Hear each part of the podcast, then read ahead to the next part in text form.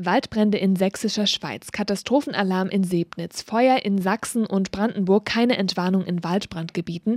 Regen am Samstag erwartet, Waldbrand in sächsischer Schweiz wütet weiter. Ja, ungefähr so lesen sich die Nachrichten der vergangenen Stunden mit Stand heute am 29. Juli und die zeigen auf dramatische Weise die Folgen dieses viel zu trockenen Sommers hier in Sachsen und auch in Brandenburg. Und ganz ehrlich, sächsische Schweiz, das ist verdammt nah hier an uns in Leipzig und da fragen wir uns natürlich, wie sicher sind wir hier vor Ort vor diesen extremen Hitzefolgen und wie können wir uns in der Stadt vor den Temperaturen und der Trockenheit schützen? Darüber habe ich heute Mittag mit Carsten Haustein gesprochen. Er ist Extremwetterforscher und Meteorologe an der Uni Leipzig und wir haben uns für das Gespräch im Leipziger Schillerpark getroffen. Das Gespräch mit ihm, das hört ihr in dieser Folge Radio für Kopfhörer heute mit mir, mit Gloria Weimer. Schön, dass ihr dabei seid. Mephisto 976, Radio für Kopfhörer. Haustein, schön, dass Sie hier sind bei dem schönen Wetter auch im Park. Ja, hallo, ich freue mich hier zu sein. Ja, wir sind hier im Schillerpark, direkt in der, in der Innenstadt, in der Leipziger Innenstadt, umgeben von versiegelten Flächen, könnte man sagen, auch an der Hauptverkehrsader jetzt am Wilhelm-Leuschner Platz. Und wenn man sich jetzt hier so ein bisschen umsieht, die Bäume, die sehen auf den allerersten Blick auch erstmal relativ grün aus, würde ich sagen. Ist das ein Eindruck, der täuscht? Ja, es ist tatsächlich so, dass die Bäume, obwohl wir jetzt schon wirklich zwei, drei, genau genommen seit Februar eigentlich so einer ultimativen Dürrephase sind, äh, die Elemente der Natur, die immer noch relativ frisch aussehen. Es ist nicht überall so, man kann in verschiedene Parks gehen. Ein Kollege, der war heute früh im Stünzpark, hat ein paar Bilder gemacht. Da sind die ersten, insbesondere jüngeren Bäume betroffen. Ich war am Wochenende im Kulki, also im Kulkwitzer See. Da sind tatsächlich die Böden so ein bisschen sandiger. Und ich glaube, Linden oder was das sind, die haben wirklich zwei Drittel ihrer Blätter schon verloren. Also es ist tatsächlich so, dass man an vielen Stellen sieht, es geht langsam wirklich ans äh, Eingemachte. Man sieht ja schon vereinzelt, auch wenn man sich jetzt hier umguckt, welke Blätter. Ne? Und jetzt hier an den, genau an einigen Bäumen sind wirklich gelbe Blätter dabei, was ja dann bestimmt auch so ein Hitzeschaden ist. Was würden Sie denn sagen, wie kann man denn da effektiv jetzt auch so aushelfen, um quasi auch so die Stadtbegrünung an sich zu unterstützen? Ja, genau das ist die Frage. Also erstmal vielleicht grundsätzlich haben wir natürlich die äh, Tatsache, dass wir im globalen Klimawandel mittlerweile 1,2 Grad geschafft haben. Ich glaube, mittlerweile sind es 1,3. Und das ist menschengemacht. 100 Prozent davon ist uns. Das müssen wir uns immer in, in den Kopf rufen oder in Erinnerung rufen. Und was 1,3 Grad global bedeutet, ist, dass über Landflächen und insbesondere in Europa 2, 2,2, 2,3 Grad mittlerweile die mittlere Erwärmung ist. Und das heißt im Sommer, dass wir auf übliche 2, 23 Grad, die wir früher so als Maximumtemperatur in Leipzig hatten, eben 2, 3 Grad draufbekommen. Das sind eben dann diese üblichen 25 Grad, die wir eigentlich ganz angenehm empfinden. Problem ist nur, dass damit ein Haufen Verdunstung einhergeht. Zusätzliche Verdunstung, wir müssen uns also anpassen und da könnte man jetzt richtig lange nochmal ausholen, wie das genau passieren könnte. Habe ich viele Ideen, haben meine Kollegen tausend Ideen. Aber wenn wir das richtig machen, dann haben wir zumindest eine Chance, dass es auch in Städten auf absehbare Zeit angenehm bleibt. Und hilft da sowas jetzt mal plakativ gesagt, so wie Bäume gießen? Das ist ein sehr guter Punkt. Und da gibt es viele lokale Initiativen, die machen das tatsächlich. Da gibt es diese Gießtage, dass gerade die jungen Bäume, die keine Chance haben, die haben halt noch nicht so tiefe Wurzeln, dass die irgendwie überleben. Weil darum geht es ja jetzt erstmal in so einer kritischen Phase. Und das einzige Problem ist, klar, es gibt viele junge Bäume, es gibt zu wenig Leute und zu wenig Wasser, die das machen können. Aber wer da Lust hat und wer einen kleinen Baum vorm Haus hat, ist eine rettende Maßnahme. Also bitte, bitte, bitte. Jetzt haben Sie auch schon ganz oft das Thema Trockenheit angesprochen und da würde ich jetzt gerne äh, auch noch ein bisschen tiefer eintauchen in das ganze Thema. Man muss aktuell ja wirklich nicht bis Südeuropa blicken, um einfach halt auch sich diese verheerenden Folgen anzusehen. Also jetzt in, die, in der sächsischen Schweiz sind, ich habe vorhin nachgesehen, 250 Hektar Wald verbrannt. Also jetzt auch in den letzten Tagen. Wie gefährdet sind wir denn hier in Leipzig von solchen extremen ja, Wetterphänomenen oder Folgen der globalen Klimaerwärmung? Ja, das ist näher, als man denkt. Der zweite Fall, das war Falkenberg. Das ist ja, glaube ich, auch nur 50 Kilometer östlich. Und das sind diese trockenen Fichtenflächen. In der sächsischen Schweiz würde man denken, das ist ja relativ gemischt. Äh, wie kann das so wahnsinnig schnell außer Kontrolle geraten? Aber es ist, es ist eben in ganz Europa ein wahnsinnig trockenes Jahr. Und letztlich ist dann gerade wenn viele Jahre Waldbrände nicht passiert sind, natürlich unglaublich viel Material da. Wind und so eine langanhaltende Trockenheit. Das ist dann für jeden Wald die absolute Katastrophe und im Prinzip auch nicht mehr unter Kontrolle zu bekommen. Und Leipzig, wenn hier in einem der vielen Parks mal was passiert, klar, da ist viel Equipment erstmal von, von Seiten der Stadt vorhanden, Feuerwehren etc. Aber da sind wir auch in einer Situation, wo das ganz schnell mal uns richtig um die Ohren fliegen kann. Das heißt ja dann auch im Klartext, das sind Szenarien, die es auch immer wieder geben wird, geben kann in Zukunft, weil klar ist eben auch, dass dann die Hitze auch ganz viele Opfer fordert. Also wir haben gerade über den Wald gesprochen, aber natürlich auch was äh, Menschen angeht. Ne? Also da haben wir in der Stadt natürlich auch unfassbare äh, Auswirkungen. Was würden Sie denn sagen, wie ist denn da Leipzig aktuell, ich sag mal, auf dem Weg zu einer kühleren Stadt aufgestellt?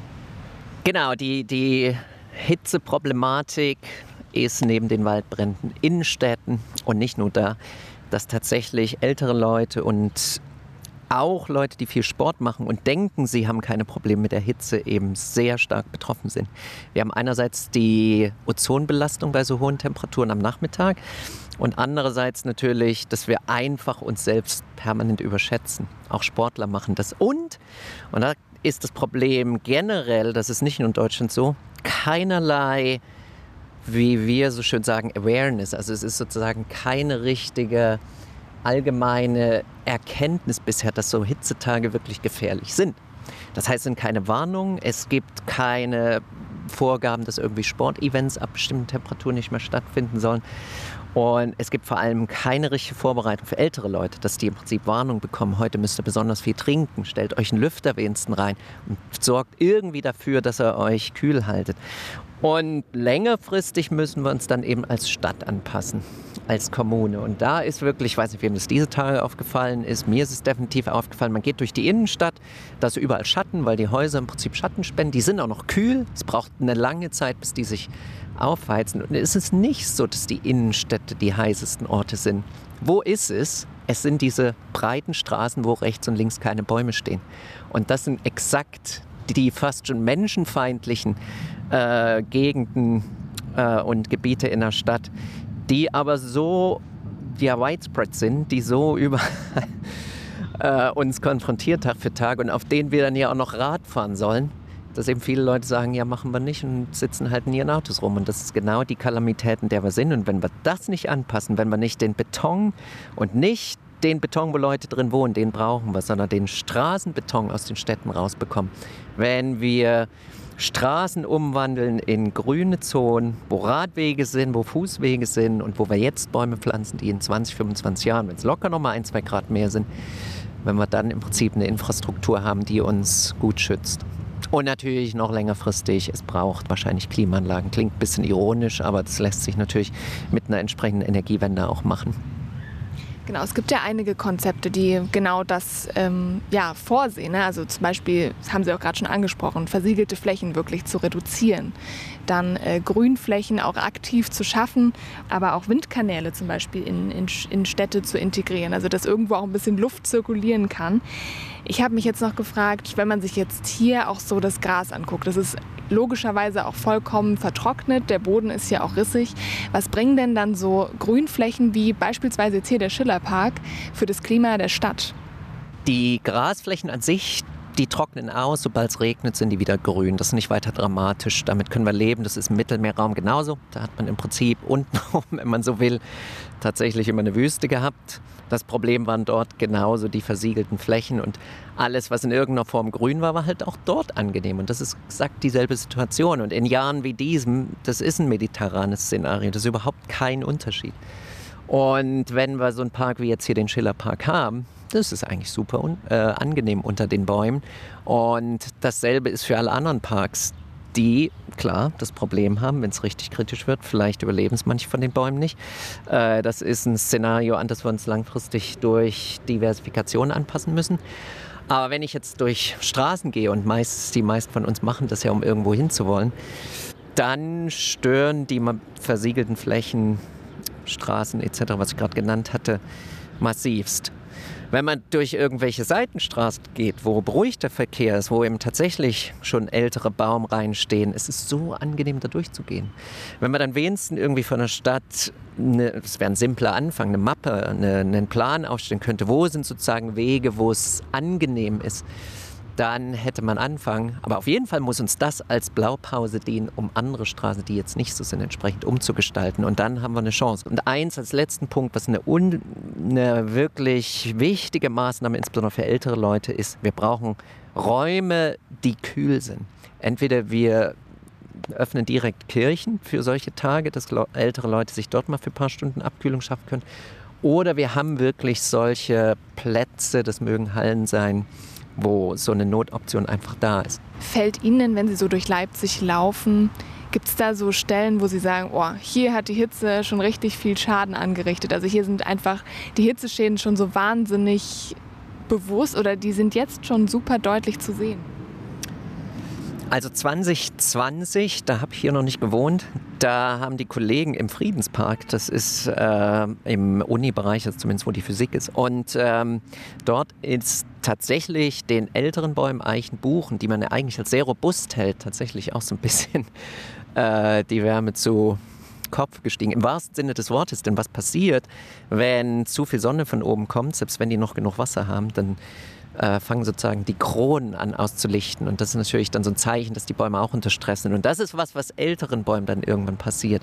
Das heißt, selbst wenn die tief genug Wurzeln haben, der Hitzestress allein, das ist dann macht, den schon zu schaffen. Das war so eine klassische Auswirkung. Und manche von denen, die schaffen es dann eben nicht ins nächste Jahr. Die gute Nachricht ist, es gibt genug, die es überstehen. Auch im mediterranen Raum haben wir genug, die Schatten spenden. Und man muss es halt nur clever machen und wollen.